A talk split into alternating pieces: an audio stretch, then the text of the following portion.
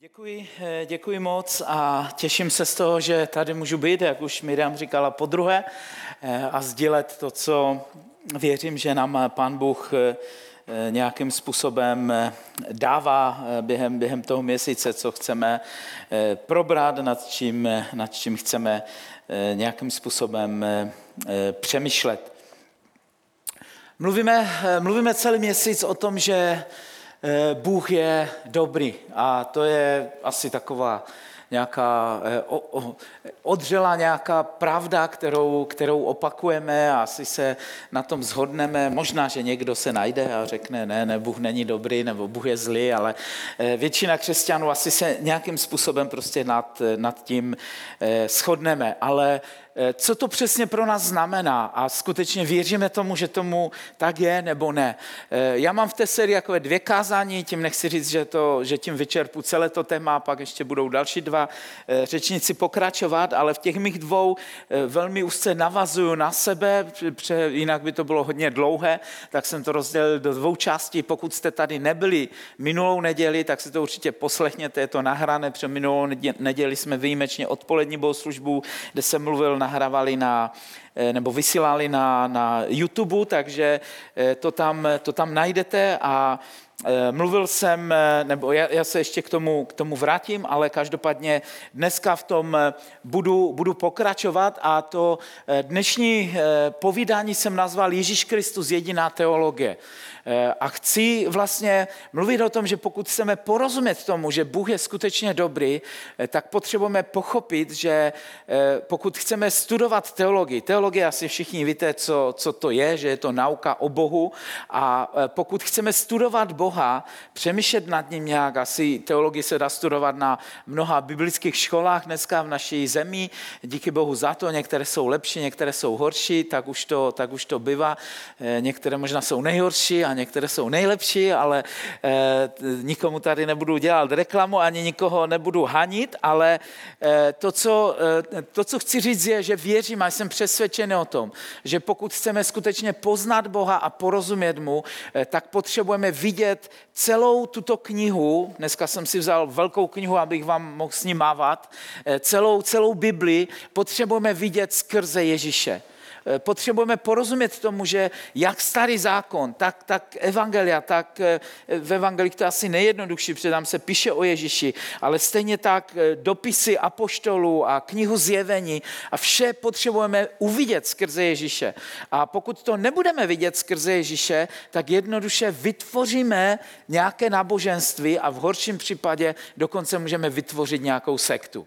Ale to, na, na, myslím, na základě Bible, protože jednoduše špatným způsobem porozumíme tomu, kdo je Bůh. A já říkám, že Bůh je dobrý, z Nového zákona se to dá lépe nějak eh, odvodit nebo dedukovat než z toho starého. A právě při čtení starého zákona někdy lidé narazí na, na, naraží na, na různé příběhy, kde Bůh eh, vyvraždil nějaký národ nebo v uvozovkách vyvraždil, že jo, kde, kde vypadal neúplně prostě dobře, jako to, co dneska máme napsané na tom, na tom platně. A proto někdy máme problém s tím eh, nějak a, a přemýšlíme, jaký ten Bůh skutečně je. Ale i kdybychom odložili ty příběhy Bible, i kdybychom odložili starý zákon, tak někdy my sami v našem životě zažíváme nějaké věci, kdy se modlíme, kdy chceme něco po Bohu, kdy eh, se modlíme za, za uzdravení, za nějaký průlom v nějaké jiné eh, oblasti, nebo se nám stane nějaká katastrofa a eh, nedej Bože pak něco, něco skutečně vážného, jo? protože někdy se modlíme za to, aby, já nevím, aby e, byl uzdraven z nějaké chřipky, no a tak poležím týden doma a e, dám si prášek, prostě já jsem uzdravený, ale e, a, a modlil jsem se a nic se nestalo, že jo, ale po týdnu jsem stejně zdravý. Ale, ale jsou mnohem těžší jobovky, jak tomu jako křesťané někdy říkáme po příběhu Joba, e, kdy zemře někdo, já nevím, ve 40 nebo se narodí postižený postižené dítě a, a, a modlíme se za něj a, a nic se nestane. A pak možná to nevyslovíme ani nahlas, protože jsme hodní křesťané, tak neřekneme, pane Bože, seš zlej, protože eh, si s tím nic neudělal, ale někde v nás, v našem podvědomí, když si sáhneme na, na naše srdce, tak nějakým způsobem prostě zapasíme minimálně s tou myšlenkou té boží dobroty. A, a říkáme si, jak to ve skutečnosti je s tím, eh, s tím Bohem.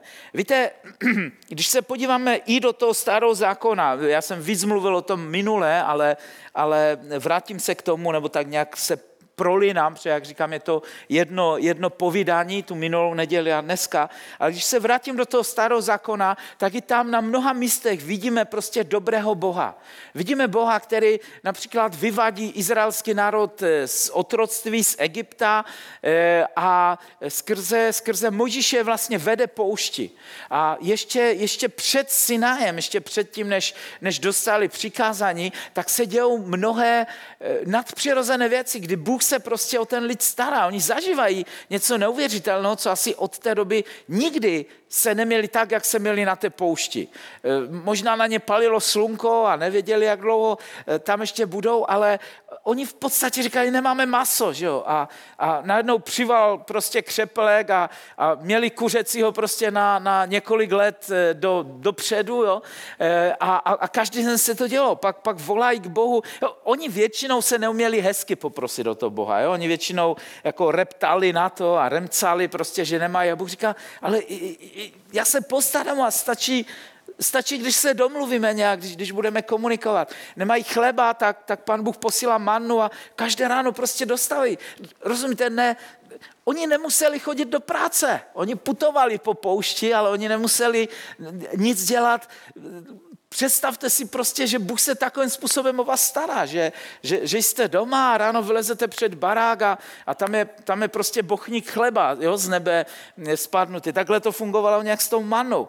Eh, pak, eh, pak měli žízeň, došla jim voda jo, a, a Bůh vyvádí prostě uh, úplné jezero vody, gejzír vody ze skaly a, a, a mnohé, mnohé prostě další, další věci, které, které Bůh pro ně dělal. A samozřejmě máme mnoho, mnoho příkladů, mnoho příběhů ve starém zákoně, kdy, eh, kdy Bůh prostě jednal jako, jako ten dobrý otec, jako, jako dobrý Bůh. Ale Izrael se pak dostává do určité situace, do určité fáze, kdy je, je uprostřed těch zázraků, ale přichází k Sinaji a u toho Sinaje se stalo něco, na co, na co chci poukázat, protože to bude důležité pro to dnešní povídání. U toho Sinaje oni u hory Sinaj eh, Bůh eh, vlastně mluví s, jo, nechci, nechci to číst, nechci jít do, do, do hloubky v tom, najdete to v knize Exodu, ale Bůh jim říká, já chci, abyste byli mým lidem říká něco podobného, co pak apoštol Petr cituje v Novém zákoně, že,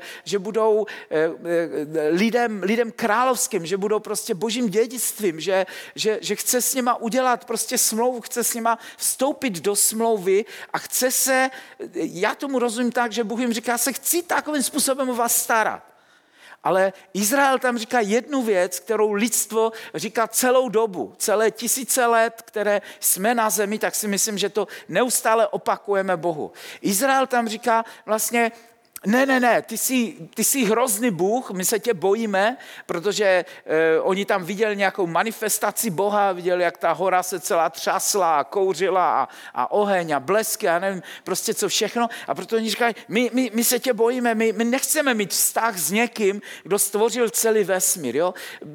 Tak v něčem jim rozumím, protože Bůh je skutečně velkým Bohem, tak jak ho chápeme v Bibli, stvořil svým slovem celý vesmír, řídí ho, eh, je, je za, za každou buňkou našeho těla. Mohli bychom mluvit do takřka každé oblasti, eh, kterou, kterou věda dneska proskoumává. Všude, všude vidíme prostě neuvěřitelný otisk toho velikého Boha. To znamená, my máme co dočinění prostě s někým, kdo je kdo, kdo může působit hrůzu nebo kdo může vypůsobit strach. A proto ten Izrael u toho syna říká, ne, ne, ne, my, my nechceme, my nechceme s tebou být moc, moc blízcí, blízcí, kama, blízcí kamarádi, eh, ale my tě budeme poslouchat.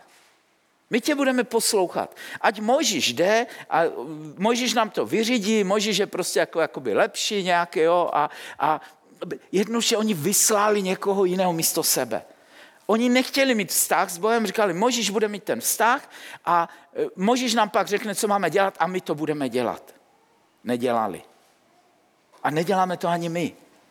Rozumíte? My neustále říkáme Bohu, my budeme poslouchat, my už budeme ti hodní. My, my, my už budeme dobří teďka, jo? Teď, teď už to bude dobrý, my budeme poslouchat, ale eh, Neustále to porušujeme a neustále to neděláme. A vlastně nemám čas, abych šel do hloubky, ale vlastně celý zákon, který Mojžíš dal a, a větší část té knihy je vlastně o tom, je, je, je o tom starém zákoně, o proroci a tak dále, ale většina té knihy, už jsem o tom mluvil minule, eh, tak, tak starý zákon byl o tom, že Bůh řekl, dobře, když chcete poslouchat, tak, tady máte něco, co potřebujete dělat, abyste stáhli požehnání prostě na svůj život. Ale potřebujeme porozumět, že, že lidé si vybrali zákon, ne Bůh jim ho prostě vnutil nebo, nebo dal.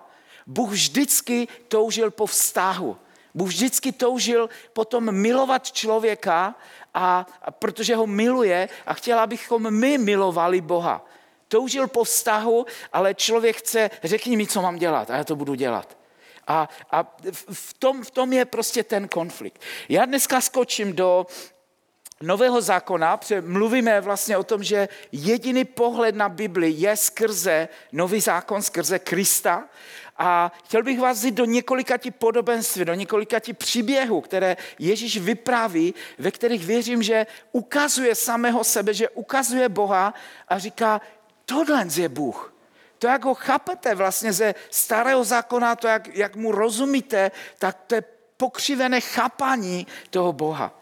A já bych chtěl skrze to dnešní povídání, kdybych, kdybychom mohli v našem uvažování se posunout v tom, že, že takové to, co je více nebo méně vyřčeno, ale co je v každém z nás, že, máme buď pochyby, nebo úplně to veřejně přiznáváme, že nevěříme úplně, že Bůh je fakt dobrý, ale, ale že si říkáme, no a co ty příběhy, a co tamto, a co ono, tak bych chtěla, abychom skrze ty příběhy, které vám chci dneska sdílet, abychom to porozuměli. V 15. kapitole Lukáše Ježíš vypráví tři příběhy.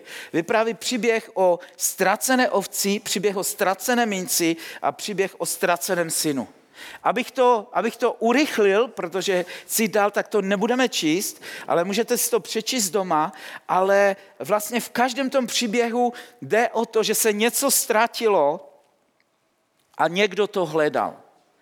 Eh, většina z vás čte Bibli, tak eh, taková kontrolní otázka, co reprezentuje nebo kdo reprezentuje to, co bylo ztracené v těch příbězích. Člověk. Sam si odpovím, že jste mlčeli.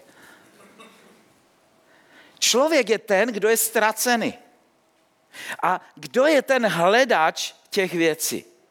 Tom příběhu. Možná vám, vám napovím, když přečtu ty, ty první verše. Přibližovali se k němu, jo, čtu první verš 15. kapitoly Lukáše. Přibližovali se k němu všichni celníci a hříšníci, aby ho slyšeli. Farizové a učitelé zákona reptali, tento člověk přijímá hříšníky a jí s nimi. Řekl jim toto podobenství.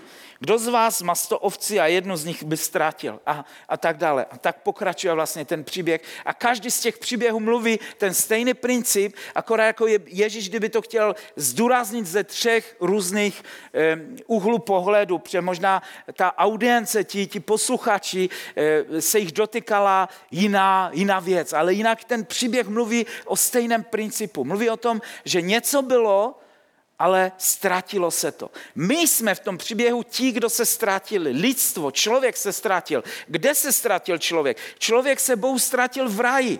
Když, když se rozhodl v ráji, že, že půjde svojí cestou, že bude dělat to co, eh, to, co on chce, že nepotřebuje Boha k tomu, tam je ta ovečka, která se ztrácí. Tam je ta mince, která v tom druhém příběhu bylo, že byla nějaká žena, která měla deset drachem a jednu ztratila. A v tom třetím příběhu je otec, který vlastně ztratil dva syny. Někdy se ten příběh prezentuje jako otec, který ztratil to marnotratného syna, ale, ale my si ještě do toho příběhu se ještě dostaneme dneska. A ten příběh je o tom, že jeden ten syn byl ztracený někde ve chlevě u prasát, kde, protože vzal si od otce díl majetku a, a ten, ten majetek utratil prostě někde, e, prohyřil ho, ale ten, ten druhý syn byl takový ten hodný, makal na poli a tak dále, ale vidíme, že, že, že nebyl s otcem, že rovněž tomu nerozuměl. Jo? A v tom příběhu věřím, že, že ti dva synové reprezentují, jeden byl ztracený ve světě a ten druhý byl ztracený v náboženství ale vlastně u otce nebyl ani jeden, ani jeden z nich. To znamená, ten druhý, ten třetí příběh mluví o dvou ztracených synech. Otec měl dva syny a oba dva někde, někde odešli. A ty tři příběhy vlastně mluví o ztraceném člověku a o dobrém Bohu, který se vydal na misi, aby hledal. Tady máme dneska misijního pastora jako, jako zbor eh, děláme, děláme spoustu misí a vysíláme misionáře a to je dobré. Mluvíme o misi, mluvíme o tom, že potřebujeme jet někde na misi, ale já vám chci říct tajemství, Bůh je ten největší misionář. Bůh je na misi už, už tisíce let.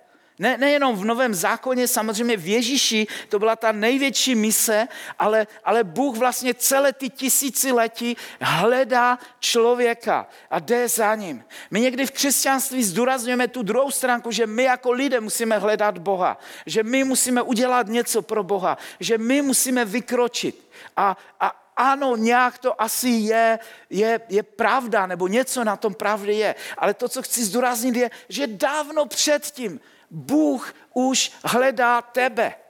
Bůh hledá mě, Bůh hledá každého jednoho z nás, protože touží obrovským způsobem, touží vlastně po vztahu s námi, touží potom, aby mohl, eh, mohl s námi trávit, eh, trávit čas. Víte, ten eh, Lukáš 15. kapitola, všechny ty tři příběhy mluví o jedné velmi silné věci, kterou, kterou potřebujeme pochopit. My se snažíme aby Bůh vyřešil naše problémy. My se snažíme a, a, a mnohdy v našich, v našich modlitbách vlastně mu je předkládáme, ale to, co nám zjevuje kristovská teologie, tak je, že Ježíš nepřišel vyřešit naše problémy, ale Ježíš nás přišel najít. A v tom je strašně hluboká pravda, protože my pořád říkáme, Ježíši dej nám, Ježíši vyřeš to, Ježíši uzdrav mě, Ježíši potřebuje zaplatit složenky, potřebuji eh, vyřešit moje vztahy, potřebuji udělat tamto, potřebuji udělat tamto. A Ježíš říká, já tě hledám, já chci tebe. Ano, ve mně to všechno budeš mít, ale já chci tebe. Víte, v tom příběhu, právě v tom třetím, o těch dvou synech, je to, je to krásně vidět, protože ten první syn, ten marnotratný, jak, jak ho nazývá Bible, tak eh, přichází k otci a říká, dej mi polovičku mého dědictví a já už tady nechci být na tom gruntu, já chci jít prostě někde eh, si užít života a odchází. A otce to určitě bolelo. Ale ten druhý syn je doma a vlastně dělá všechny věci, eh, ten, který reprezentuje tu náboženskou část eh, lidstva, tak ten dělá všechny věci správně a ten je prostě ten hodnej. Ale nakonec ten syn mladší se vrací od těch prasát, otec ho přijímá, my čteme, že mu tam vystrojil obrovskou, obrovskou oslavu a zabil tele a tak dále. A ten starší bracha je na to naštvaný. A říká, jak to, že jsi ho zpátky přijal a udělal si ho dědicem a, a, a vrátil si mu prostě všechny práva. To, to není fér. A samozřejmě, že to není fér, protože v božím království nic není fér. Jo, ferové věci my hledáme tady na zemi, ale milost na prvním místě není, není prostě fér. A, ale co, ten otec říká tomu staršímu brachovi, říká mu, hele, prostě máš, nebo, nebo já, to, já to přečtu, jsou to poslední dva verše té, té 15. kapitoly Lukáše. On však odpověděl svému otci, ale tolik let ti sloužím a nikdy jsem nepřestoupil tvůj příkaz ale nikdy si mi nedal ani kuzle, abych se poveselil se svými přáteli. Když však přišel tenhle, tvůj syn, který prožral tvůj majetek eh, s nevěstkami, zabil si mu tučné, tě, eh, tu, tučné tele. On mu řekl, synu, ty jsi vždycky se mnou a všechno, co je mé, je tvé. Avšak bylo proč se veselit, protože ten, který byl ztracený, tak se vrátil. To znamená, ten, ten starší najednou má má, má problém s tím, že, že dělal všechno správně, že, že všechno prostě naplňoval, ale že, že Bůh mu to nedal. A on tak trochu reprezentuje to, o čem v těch dvou kazáních mezi řádky mluvím o, o tom, co někdy zůstává v nás. Kvůli čemu se zlobíme na Boha, nebo kvůli čemu máme problém přijmout to, že Bůh je dobrý. On reprezentuje ty nenaplněné modlitby. On reprezentuje to, že, že každý z nás možná někdy zažili to, že jsme udělali všechno. Že jsme měli pocit, eh, modlím se, postím se, do církve chodím, sloužím dokonce v církvi, do sbírky dávám. A jo, já to nechci, nechci říct nějak, jako, aby to vyznělo nějak arrogantně nebo blbě, ale, ale skutečně myslím si, že mnohdy, mnohdy já jsem měl ten pocit, jo? že ne, ne, nemluvím o vás nebo o někom jiném, ale prostě skutečně my jako křesťané s tím někdy zapasíme, že jednoduše říkáme, ale proč? Prostě proč, proč to nemohl udělat? Proč si prosím Boha o něco a, a, a, a prostě nestane se to? A, a někde nějaký kořen hořkosti nebo nějaký trochu pokřivený pohled na, na Boha. A, a jak říkám, většina křesťanů, pře, pře jsme e, znovu zrození a naplnění duchem a snažíme se mít dobrý charakter a tak dále, tak to nějak skrýváme takové ty věci a, a moc o tom prostě nemluvíme, a, ale, ale někde hluboko v nás mnohdy jsou otázky, které pokládají otázníky nad tím, je skutečně Bůh dobrý. Ta odpověď je u toho staršího bráchy. Táta mu říká, hele, já nevím, proč jsi nevzal to tele. Ty jsi tady, ale všechno, co je, co je moje, tak je i tvoje. To znamená, on mu říká, to je vlastně tvůj problém. Já jsem minule hodně o tom mluvil, že Bůh nás povolal k tomu, abychom my uzdravovali nemocné, abychom my vymítali demony. A dneska si ještě řekneme prostě o dalších věcech, abychom my rozmnožovali chleba a, a dělali prostě podobné věci. My vlastně nejsme povoláni k tomu, jako křesťané, abychom prosili Boha, aby On něco udělal. Ale náboženství nás mylným způsobem vlastně naučilo to, že máme prosit Boha o něco. A když to nedostáváme, tak, tak přirozeně vlastně ty věci jsou pak pokřivené.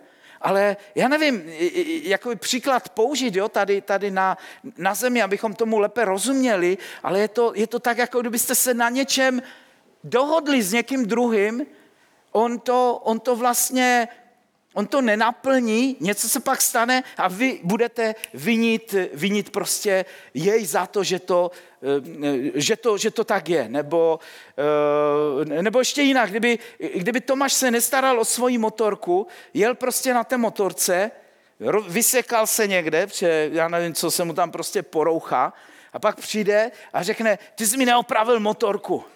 Já se zlobím na tebe, prostě kvůli tobě jsem se naboural a malem jsem se zabil. A že, co, co já mám společnost s tvojí motorkou? Ty se máš starat o tu motorku. Jo, možná, kdybych mu ji prodal nebo něco takového, aby, aby to bylo ještě nějaké, nějaké větší propojení. Možná je to blbý příklad, ale rozumíte, co se snažím říct? Snažím se říct, že, že Ježíš, když odcházel z této země, tak říká, já vám dávám autoritu, vyběžte, skladejte ruce na nemocná, uzdravujte, vymítejte demony, křiste mrtvé a, a, a dělejte všechno možné. Já vás zmocňuji k tomu a já budu s vámi. Bůh hledá člověka, Bůh hledá vztah. My hledáme Boží moc nebo my hledáme zázraky. My, my chceme, aby on vyřešil naše problémy, ale on říká, řešení našich, vašich problémů je v tom, když budete žít se mnou. Musíš se vrátit domů. Ať jsi mladší syn nebo starší syn, tak potřebuješ přijít domů a potřebuješ mít vztah s otcem, protože v tom vztahu je všechno. Pokud budeme mít přítomnost Boží v našich životech, tak budeme mít moc Boží v našich životech. Ale ta boží moc vlastně začíná u toho, že my dovolíme, aby Bůh si nás našel. Ještě Bo odpovíme na to jeho, jeho hledání, lépe, lépe řečeno. Ještě vás chci vzít do dvou příběhů. Jsou to, je to příběh o rozmnožení chleba a je to příběh o vzkříšení Lazara. A uh, u obou příběhů vlastně uvidíme, že jakým způsobem Ježíš ty věci dělal. A uvidíte, jak, jak strašně moc my jako křesťané žijeme úplně jiný život nebo jinak přistupujeme k těm věcem dneska na této zemi. Ten příběh první je v Markovi 6. kapitole, kde Ježíš rozmnožuje chleby. A zase asi většina z nás známe ten příběh, sešlo se asi 15 tisíc lidí, byli hladoví, potřebovali prostě se najíst, učedníci říkají Ježíši, oni tady prostě zahynou někde na cestě, prostě eh, den cesty nebo jak dlouho odsud, prostě není žádný obchod, žádné Tesco, musíme něco udělat, musíme je nějak nakrmit. A Ježíš odpovídá a říká, on jim však odpověděl, vy jim dejte najíst. Řekli mu, když odejdeme a nakoupíme za 200 denarů chleba, Eh, dáme jim najíst? Eh, on jim řekl, kolik máte chlebu? Oni jiným způsobem jim říkají, my nevyřešíme ten problém. Prostě zbav se jich, ať, ať ho oni vyřeší. Jo? To je ten, ten první, že vlastně to ani nechceme řešit, ty problémy a říkáme, říkáme prostě, my se nechceme o to starat, protože my na to nemáme. Ježíš ale v tom příběhu je vede do něčeho, co si myslím je velmi důležité pro nás křesťany. On říká, vy vemte za to zodpovědnost. Vy to vyřešte, protože vy to můžete vyřešit. A Ježíš jim pak ukazuje, jakým způsobem to můžou vyřešit. A v podstatě to, to, to řešení problému, tak jak ho Ježíš řešil, tak eh, je tam pak řečeno, že mu přinesli dva chleby a, a eh, nebo eh, kolik to bylo. On jim řekl, kolik máte chlebu? Jděte a podívejte se. Když to zjistili, řekli pět a dvě ryby. Pět chlebu a dvě ryby v tom, v tom příběhu. V tom druhém je to trochu jinak, protože dvakrát to je zapsaný stejný nebo podobný příběh v evangelích. Pět a dvě ryby. Ježíš jim nařídil, ať se posadí a říká, teďka vás něco naučím. A vlastně začal lámat ty chleby, předtím řekl, že vzdal díky Bohu, ale on se vlastně, Ježíš se nemodlil o rozmnožení toho chleba. A ani nevěřím, že v tom příběhu se to nějak namnožilo a učedníci to pak šli a rozdávali. Ale ten příběh, když si ho budete číst Markovi, tak mluví o tom, že Ježíš lámal ty chleby, dával učedníkům a oni to roznašeli. To znamená, to nebylo eh, v jednom z těch filmů, eh, kde, eh, amerických, kde z filmu Ježíš, tak ten příběh je takový, že, že Ježíš vlastně zvedne ty dva koše, v jednom má, má ty chleby, v druhém ryby a teď najednou se z toho začnou sypat jako tisíce ryb a chlebu. Jako, jo, a, a jsou ankové hromady a ti učedníci to pak roznašejí. Asi to hezky vypadá ve filmu, ale ve skutečnosti to tak vůbec nebylo. Ve skutečnosti to bylo tak, že Ježíš pořád měl to málo ale zlomil a dal Tomášovi a ten šel a, a někomu to zánes. A asi poprvé, když šel, tak si myslím Tomáš, který byl takový ten moc, moc prostě nevěřil, jo, ne náš Tomáš, ten, ten věří a druhý věří ještě víc, ale, ale ten biblický učedník, to je ten, ten co, co měl problém s vírou a, a, a myslím si, že, že poprvé, když nesl ten, ten chleba od Ježíše to ulomené, tak každému odlomil možná trošku jenom a, a, a řekl, no prostě šetřete s tím, je nás tady 15 tisíc, víte, máme jenom, eh, jenom prostě pět housek a, a, a dvě rybičky, jako každý se musí najíst a, a když to ale rozdal, tak zjistil, že Ježíš pořád láme a pořád dává a tam bylo dalších 12 učedníků, kteří to nosili, tak šel za ním znova. Ježíš mu znova odlomil a znova mu dal možná půlku toho chleba a, a Tomáš šel s tím a, a znova to prostě dával.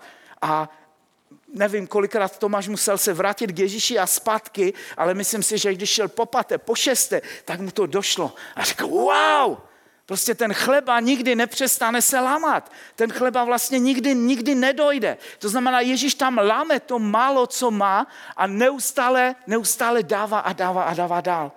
A pro mě, pro mě to je obraz toho, že, že my potřebujeme porozumět tomu, že Bůh nás nikdy nezaopatřuje tak, že, že, že máme, eh, já nevím, že máme miliony nebo miliardy někde na účtu a říkáme, wow, teď budeme rozdávat, teď budu nosit desátky, konečně Tomáš, ten sis, bude spokojený, před donesu pořádné peníze do církve a teď můžu podpořit nějaké projekty ještě mimo, protože mám na to.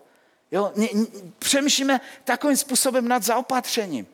Ale Bůh se dívá na to, na to málo, co máme na tom našem účtu, jakým způsobem my s tím jsme schopni hospodařit a co s tím děláme. A jestli jsme to schopni neustále rozmnožovat. A nějak to funguje, že když to děláme ve víře, tak když pouštíme ten svůj chleb po vodě, tak pořád pořád tam máme a, a pořád pan Bůh k tomu prostě něco málo, jako kdyby přidává a můžeme dávat víc a víc a víc. A možná zpětně, jak se pak podíváme pět let zpátky, kolik jsme toho rozdali, tak říkáme, wow, jsem nikdy nevěděl, že jsem schopen tolik toho dát. Ale víte, podobným způsobem to funguje ve zdraví, podobným způsobem to funguje v mnoha prostě jiných oblastech. Že, že my bychom chtěli někdy, aby, eh, já nevím, pan Bůh nám dal nějakou silu super hrdinu prostě z Marvelovek a aby jsme fakt byli super zdraví a byli schopni mm, všechno prostě vymést a zvládnout a, a, a, a pracovat prostě 20 hodin denně a nespát a nějak prostě se nadopovat boží moci a, a, a jet, jet prostě dál a, a být těmi. A někdy, někdy se cítíme slabí a někdy, někdy možná jsme i nemocní a, a, a, a, a zapasíme s těma věcma, ale věřím, že když porozumíme tomu, že ta autorita je dána nám, abychom přemáhali ty věci, abychom z toho mála ty věci dělali a že to není na Ježíši, ale že my máme tu autoritu. Protože to důležité, co chci říct na tom příběhu je, že to stejné, co dělal Ježíš, tak tomu stejnému jsme povoláni my. Protože Ježíš nechodil po této zemi jako Bůh, ale Ježíš chodil po této zemi jako syn člověka. Takhle ho Bible prostě představuje. A to je, jo, zase nemáme čas jít do, do, do toho, a když si už jsem o tom kázal a mluvil, ale Ježíš na této zemi všechno dělal jako člověk, ne jako Bůh. A to je důležité proto, protože když čteme Evangelia a když studujeme Ježíše, jaký je Bůh, tak vlastně chápeme, že všechno, co dělal Ježíš, tak můžeme dělat my. To znamená, my jsme povoláni k tomu, abychom uzdravovali, abychom měnili svět, abychom eh, křisili mrtvé a dělali mnoho prostě jiných věcí, ale my jsme se toho vzdali a odevzdali jsme to Bohu. A řekli jsme, pane Bože, my tě budeme prosit jo, a, a, a ty to vyřeš, ty to udělej. A mimochodem, my budeme poslouchat, jo? My, my budeme ti hodní, my, co nám řekneš, to uděláme.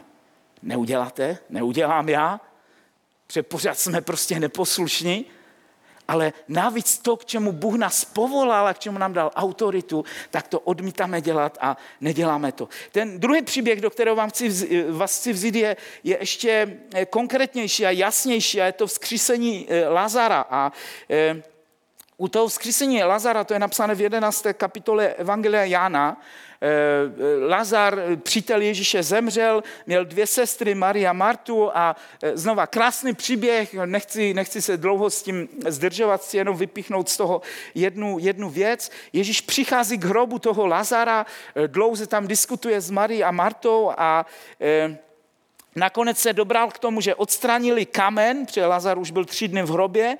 Marta dokonce říká, že, že, už, že už smrdí, že už zapacha, to znamená, už byl v rozkladu.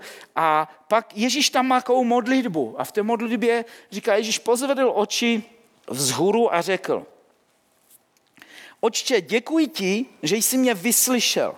Já jsem věděl, že mě vždycky slyšíš, ale řekl jsem to kvůli zástupu, který tu stojí okolo, aby uvěřili, že ty jsi mě poslal. V čem Ježíš se modlí k otci a říká, eh, říká takové ty divné věty, říká, eh, díky, já ti to teďka jako kdyby říkám, ale vím, že mě slyšíš, že Ježíš ještě nic neřekl, jo? Ale na závěr Ježíš vlastně pak zvolal, Lazare, pojď ven a Lazar vyšel. To znamená, ta modlitba se týkala toho, toho zvolání. A předtím, než Ježíš zavolal Lazara z toho hrobu, tak říká, očče, já vím, že teď nemusím nic mluvit.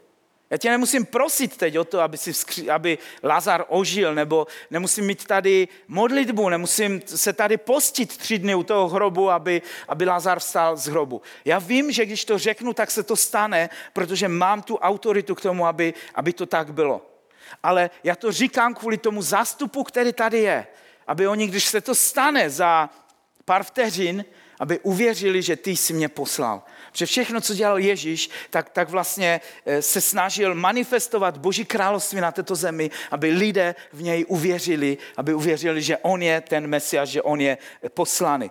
Ale to klíčové, co chci říct, je, že v podstatě Ježíš se pohyboval v autoritě toho, že nepotřeboval se modlit k Bohu, aby on něco udělal. Ale on, on jednoduše zvolal, tam je řečeno mocným hlasem, silným hlasem, Lazare, pojď ven! A z toho hrobu prostě vyšel vzkříšený Lazar. Člověk, který tři dny už byl mrtvý. To zní šíleně. Přátelé, to zní šíleně a já jsem dvakrát v životě jsem se modlil za mrtvého člověka, ani jednou nebyl, nebyl vzkříšený, ale je, je šílené stát prostě nad, nad mrtvým člověkem, nad mrtvolou a, a modlit se za jeho vzkříšení, ale ať to zní jakkoliv šíleně, tak já věřím, že my jsme k tomu povoláni. A pokud ne, pak nějakým způsobem celé evangelium mi nedává smysl. Přednoduše Ježíš řekl, že ty věci máme dělat. Nemusíš dneska večer jet hned do marnice a zkoušet to, ale můžeš začít trénovat na nějakých jednodušších případech. Ale my potřebujeme něco změnit v našem postoji a v naší víře.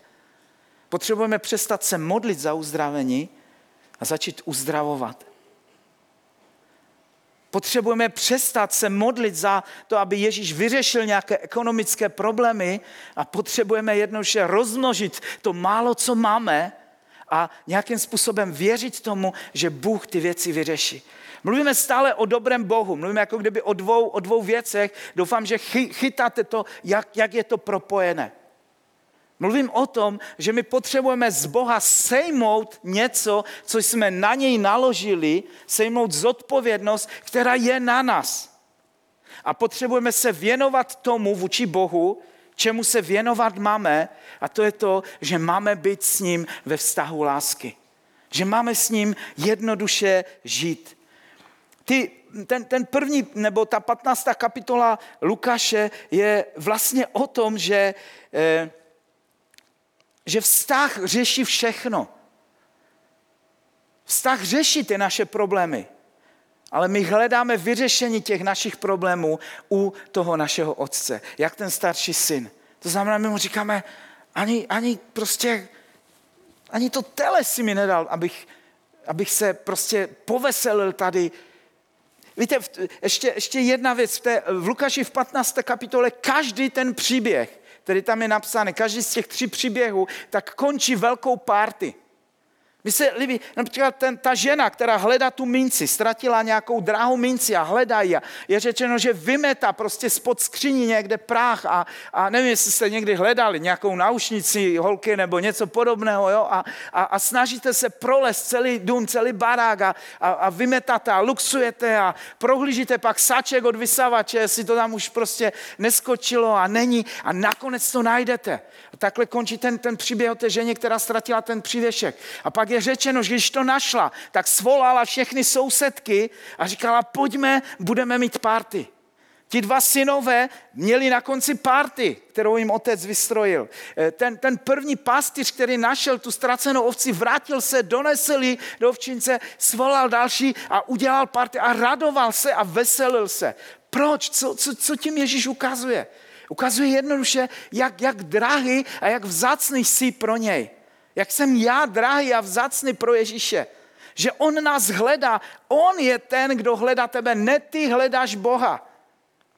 A když, ty dvě, když my se potkáme s Bohem a když konečně porozumíme tomu, jak strašně On nás miluje a vstoupíme do toho vztahu, tak my vidíme Otce, který je úplně zblázněný radostí a celé nebe se raduje. On slaví, protože jeho miláček, ten, koho tak strašně miloval, se vrátil domů.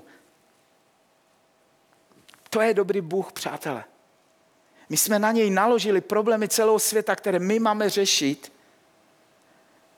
Víníme ho za to, proto pak jsme jako buď ten starší syn, anebo jako ten mladší syn, jenom, jo, a oba dva byli na tom stejně, akorát řešili své problémy svým způsobem, ale otec chtěl, aby byli doma, aby se radovali.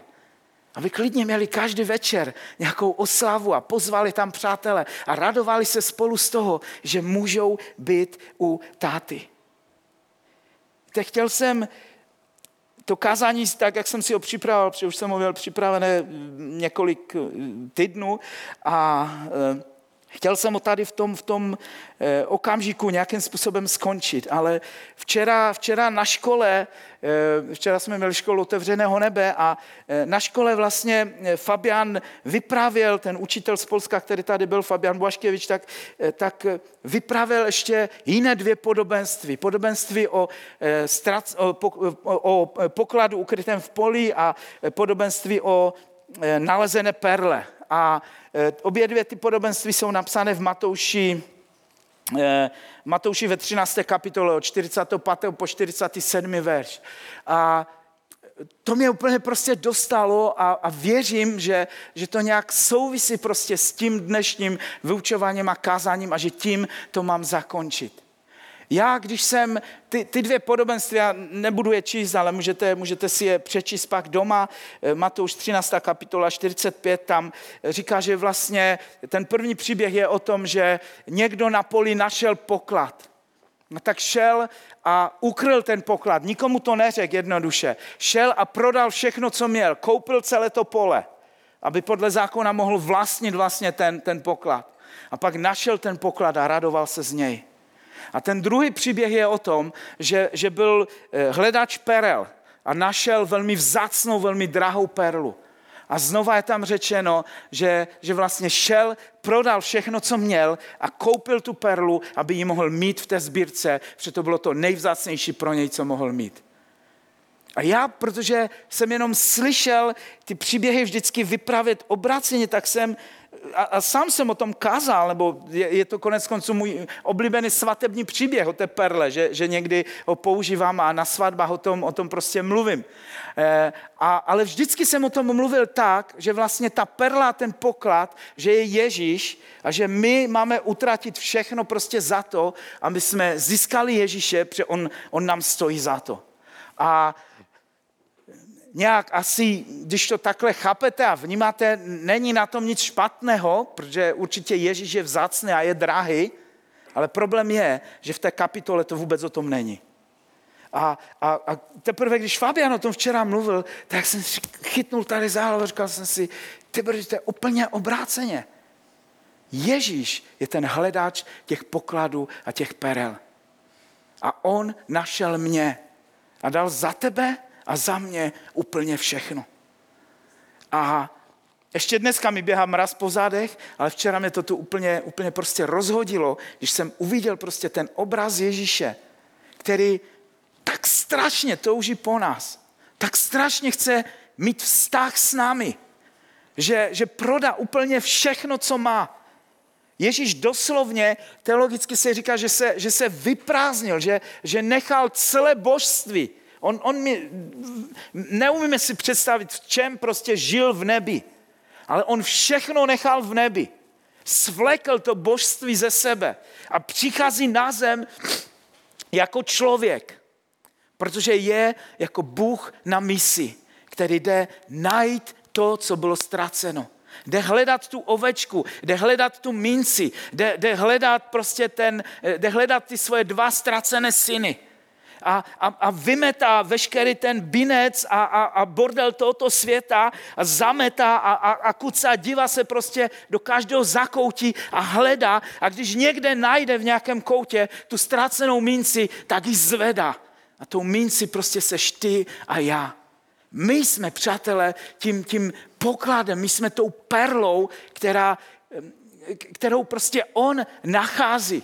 A, a to, to, to asi nejvíc, co mě, co mě včera v tom, v tom rozhodilo, v tom, v tom příběhu, je to, že, že my přesto, že, že jsme takhle draze najte perly a, a, a poklad, který, který Ježíš má, přečtěte si prostě doma ten příběh, ale, ale vžijte se prostě do, do toho člověka, meditujte prostě nad tím hledáčem pokladu a nad tím hledáčem prostě perel. Jo? On má, kdybyste chtěli získat něco strašně vzácného, že, že úplně veškerý svůj majetek za to dáte a teď to najednou máte a držíte to, držíte to prostě ve své ruce a schováte to někde.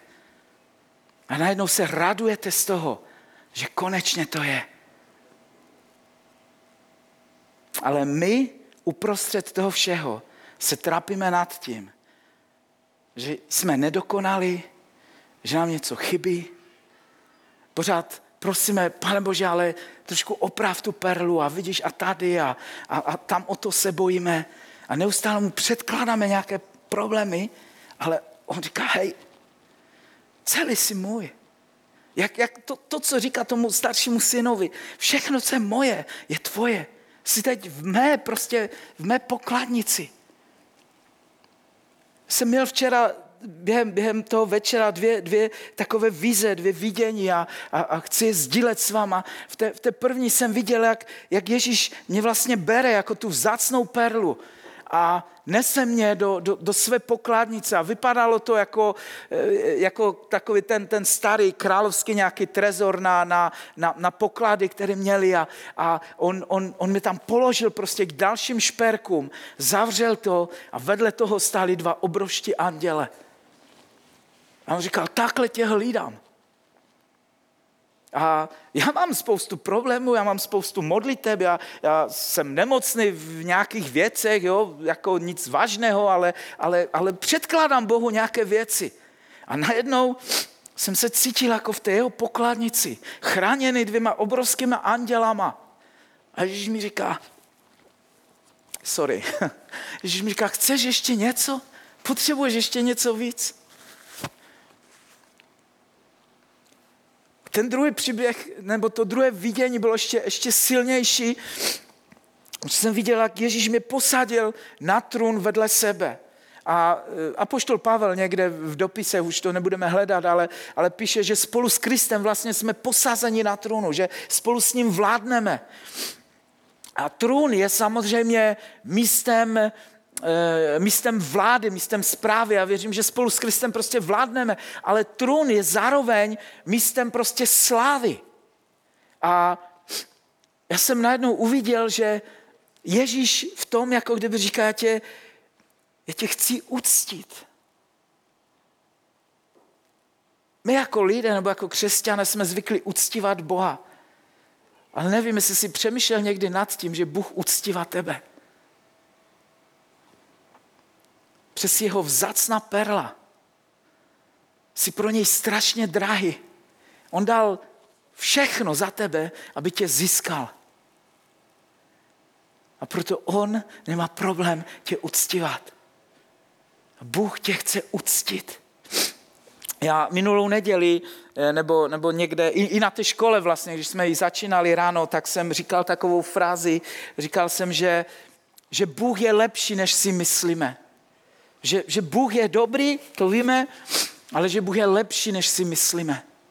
A v té večerní vizi, kterou jsem tady měl, když jsem seděl vedle Krista na trůnu, tak on se podíval kolem na, na anděli a na, na celý ten zástup a řekl, Stašek je dobrý, ale je lepší, než si myslíte. A zbytek večera jsem tady probrečel a brečím z toho ještě teďka, ale ne, že bych z toho byl hotový, smutný nějak, ale, ale že, že, že mě to obrovským způsobem naplnilo prostě dostatkem a vším, že skutečně v Kristu mám všechno. Nevím, jestli si přemýšlel někdy nad tím, že Bůh se před nebem, před celým nebem se tebou chlubí. Máme to minimálně jednou v Biblii u, u, u Joba napsané, že, že prostě se, se chlubil, ale myslím si, že, že v tom, o čem jsem dneska mluvil, o těch perlách, o pokladu, je to, je to jasné. Prostě Bůh se námi chlubí. A Bůh před celým nebem říká, viděl jsi Tomáše? On je dobrý, ale on je ještě lepší, než si myslíte. Viděl jsi Petra? On je lepší, než si myslíte. Vím, že si myslíte dobré věci o nich, že jsou šikovní kluci a, a, a, a jdou, mají vztah s námi, milují mě prostě, ale oni jsou lepší, než si myslíte. To je náš dobrý Bůh, o kterém mluvíme. Nedegradujme ho na, na nějakého člověka, který má někde zařizovat, vyřizovat naše účty nebo léčit naše nemoci Bůh nás vyzbrojil a o tom budeme mluvit někdy jindy, jak, jak růst v duchovních darech, jak používat ty věci, jak, jak jít v těch věcech dál, aby jsme mohli naplňovat my to, co my naplňovat máme. Ale to, k čemu vás povzbuzuji, přátelé, zamilujte se znova do Ježíše. Pokud nejste, tak vám řeknu tajemství, on je zamilovaný do vás. On vás miluje šíleně. On je blázen do vás. A, a, a nevím, jestli jste někdy měli takový vztah, doufám, že, že vy, kdo jste ženati v daní, že aspoň trochu jste zamilovaní do svého partnera, ale, ale nějakým způsobem prostě, když najdete někoho, kdo vás šileně miluje, kdo je zblázněný z vás, pokud, i kdyby se vám to na zemi nepovedlo, tak v nebi máte někoho, kdo je šileně do vás zamilovaný. A to je Ježíš Kristus. A proto křesťanství pro mě není o poslušnosti, ale křesťanství je o lásce k Bohu. My se snažíme Bohu neustále říkat, my tě budeme poslouchat. Ale Bůh nám říká, mi stačí, když mě budeš milovat. Pojďme ho milovat dneska. Pojďme skončit eh, poslední chválou. Pozvu tady Davida a dovolme v té chvále, aby Duch Svatý mluvil do našich životů to, co, to, co on má říct. Možná on ti dá podobnou vizi, možná ti ukáže, kde jsi, možná ti ukáže, co on v nebi říká před anděli o tobě.